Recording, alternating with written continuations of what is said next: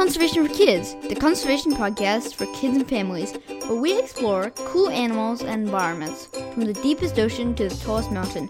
I'm your host, Samuel Morris. Thank you so much for joining us today. Last week we talked about green buildings with Nick Ramirez. In this episode, we will be talking about invasive species with Dr. Dorothy Boorse from Gordon College in the United States. But before we get into the interview, I'd like to introduce our mystery sound. As we often say on this podcast, conservation is serious, but it can also be lots of fun. And what's more fun than a guessing game? Each week here at Conservation for Kids, you and your family will have the opportunity to guess our mystery animal sound. Before the interview, you'll get your first chance to guess what this week's mystery animal is. After the interview, we'll play it one more time and you'll have a final chance to guess. Then we'll reveal it and share some information so you and your family can learn more. Here it is.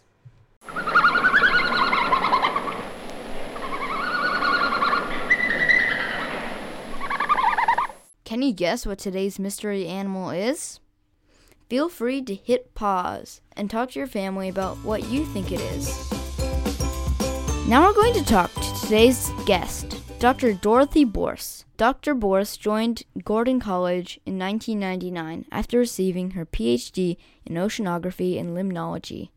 Her primary research interests are in aquatic community ecology and invasive species. She also spends a great deal of time studying the integration of faith and science, particularly in the realm of environmental ethics. Today we'll be speaking with Dr. Boorse about invasive species, and in a few weeks we'll have a follow up conversation about her work focused on climate change. Thank you so much for joining us today, Dr. Boorse. Thank you. It's my pleasure to be on. Before we start off, this is the Conservation Podcast. Can you tell us about the environment where you live? I live in Massachusetts in the United States. Um, so I'm located in the northeastern part of the country in New England, and where I am is very is coastal. So it's a pretty temperate climate, and it's dominated by deciduous mixed deciduous forest with some evergreens, and there there would be deer, there's turkeys. I mean, if you're talking wild animals, it would be turkeys and deer and uh, raccoons and squirrels and that kind of thing. How did you first become interested in science and conservation? Well, I've just always loved living things. I was, uh, when I was a kid, I was always outdoors, always watching every kind of little creature you could my dad was a high school and junior college um, uh, science teacher and he and I would be outside a lot and and I just always enjoyed that. Could you explain what an invasive species actually is? Okay, usually we talk about uh, introduced invasive species because you can have something that is hard to control but is native to an area. but typically organisms that are from a particular area have around them other organisms that limit them, like predators or parasites. And when they get moved to a new place, some species just are go out of control. They grow and they outcompete all the native species, and sometimes they eat them a lot. Um, I know that rabbits in Australia are famous for this. Yes. And the cane toads are um, in another in other parts of Australia. So I I was reading a, a good deal about invasive species in Australia. You've got quite a number. What are the negative effects that invasive species can have on new environments? Well, quite a range. The most obvious ones are when they vector a disease. So, in crops, a lot of crop diseases are carried by invasive species of beetles or um, other insects. Other invasive species directly uh, prey on species of conservation concern. So, um, you have a lot, and, and we do too in America, of feral cats. And feral cats are just known for killing a lot of wild birds in particular.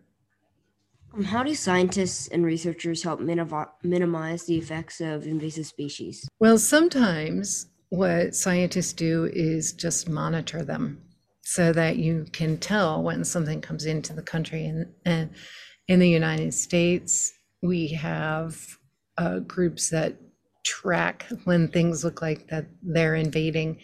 And because of that, we've been able to sometimes uh, quarantine an area and get rid of something like the Mediterranean fruit flies when we've done that a number of times. Um, if you don't pay attention to to where they're spreading, then of course you can't um, solve anything. But one of the biggest things that anybody can do and scientists work on is biosecurity, and that usually is trying to prevent invasive species from coming into an area. Um, I don't know if you have ever had to do this, but if you travel, sometimes when you come back into um, an airport, they'll ask if you were on a farm. Have you ever yeah. experienced that? Yeah, and that's usually because they don't want the spread of, of invasive species around um, because they're very, very, very expensive to try and control and because they have a lot of conservation damage. Wow, how fascinating. How can kids and families help to get rid of invasive species? I think some of the biggest things that you can do are to read up on it. So I did a little bit of looking um, and and the government of uh, Australia in different uh, areas has uh, produced documents and they they list invasive species and then you, I'm certain, in Sydney must have uh, conservation groups, and there's probably volunteer days, for example. Around here, we would have a volunteer day, and you might go out and, and pull out invasive plants or or some other kind of activity that you do to help with the environment. My guess is that there's um, a number of of non nonprofit groups that do that where you are. I hope you enjoyed that conversation with Dr. Boris about invasive species. I'm looking forward to our follow up conversation about climate change in a few weeks' time. We are now going to listen to our mystery sound one more time.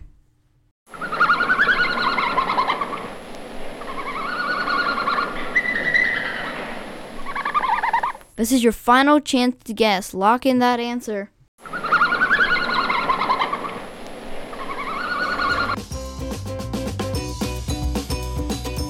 Some of you may have guessed a bird, which is close because it often gets mistaken for one. But that was a red panda. That's right, this week's animal sound is, was a red panda. Last week, on September 17th, it was International Red Panda Day. Red pandas are an extremely endangered species. It is estimated that there are less than 10,000 red pandas left, and as few as 2,500 red pandas remaining in the wild. The red panda is an elusive and mysterious mammal, native to the Himalayan forests. The red panda has had many nicknames. They've been called the firefox, the lesser panda, and the red cat bear. The red panda was the first and original panda. The scientists described it 50 years before the giant panda. An adult red panda is slightly larger than a house cat.